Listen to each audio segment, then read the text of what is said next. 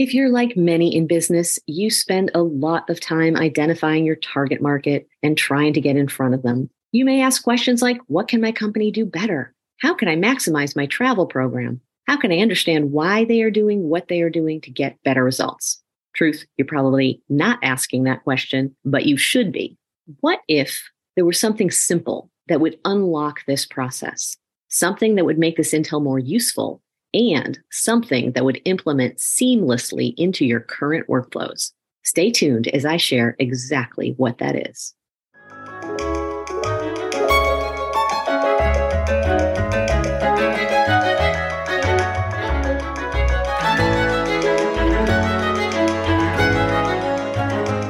Welcome to the Breaking Travel Podcast, where we solve everyday challenges that companies face with their travel program using the science of behavior design. My name is Andrea Spyros, and I'm a behavior design expert.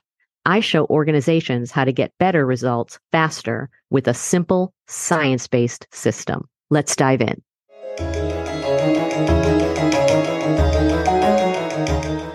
Here's a simple fact when you're dealing with people, and you are, you need to understand human behavior. That doesn't mean that you have to get a degree in behavior science.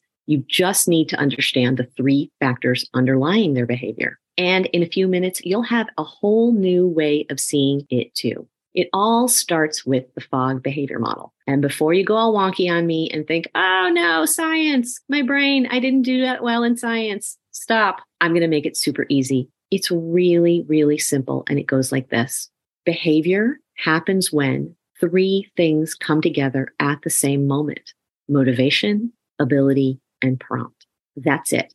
Three simple things. It's simple, elegant, and transformational.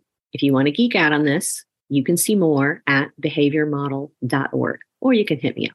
It's really important to note that the behavior model is agnostic.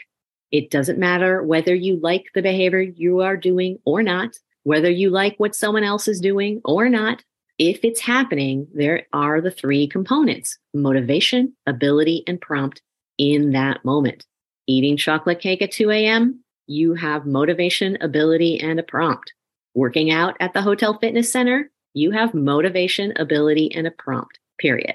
What's the big deal? Well, most organizations focus solely on the motivation component. They try to motivate behavior change. They try to motivate people to buy. They spend plenty of time and lots of money trying to do this and even getting teams to adopt systems. But focusing on motivation ignores the other two components. Plus, side note, motivation is totally unreliable. So why would you even try to rely on that? Think about it like this. If you said, Andrea, I'll give you $1 million to surf the Banzai Pipeline, one of the most treacherous surf spots in Oahu. I will be highly motivated to surf because, duh, $1 million, but I have never surfed in my life. I have zero ability to surf. So I'm not going to surf. Am I lazy? No. Am I unmotivated? No. Am I undisciplined? No. You probably will further try to motivate me by saying how cool I'll look. I will. Or how popular I'll be. Maybe. Or how fit it will get me. Probably. But most likely it will get me dead because I can't surf. If I were your customer, marketing dollars would be wasted. Similarly, your employees and clients may be motivated but unable. It's more likely that there's just a little friction getting in the way. Think about standing in a long security line. Everyone is motivated to go through the line more quickly, but they lack the ability. Airlines want to get people through the lines more quickly too. They sort of kind of solve that with the TSA pre check and global entry. So you get the idea. But motivating flyers to get through the line more quickly couldn't work, but making it easier does work. When you understand how to think clearly about the behaviors you want your clients and customers and team members to do, you can solve those small points of friction. And often, marketing dollars and dollars in general are better spent designing for ability than motivation. Finally, the prompt. This is simply the reminder to do something. Advertising is a form of prompt. The problem with most advertising is that it comes at a time when people can't act. Remember our friend ability? So, say I'm driving down the freeway and I see a sign to buy a new carry on bag, even if I need one because they've reconfigured the overhead compartments again or damaged mine. I don't have the ability at that moment. And by the time I do have the ability, I don't have the prompt. This is why prompt design and prompt timing are so important.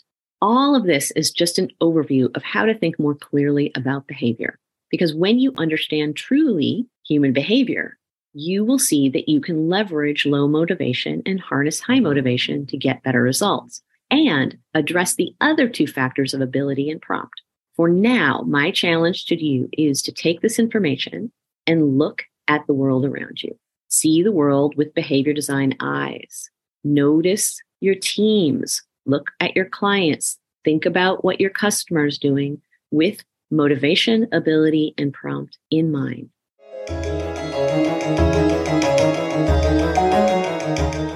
Thanks for listening. If you have a challenge that we can solve together or would like to be a future guest on this podcast, be sure to connect with me on LinkedIn or on my website, AndreaSpyros.com. Be sure to subscribe to this podcast by searching Business Travel 360 on your favorite podcast player.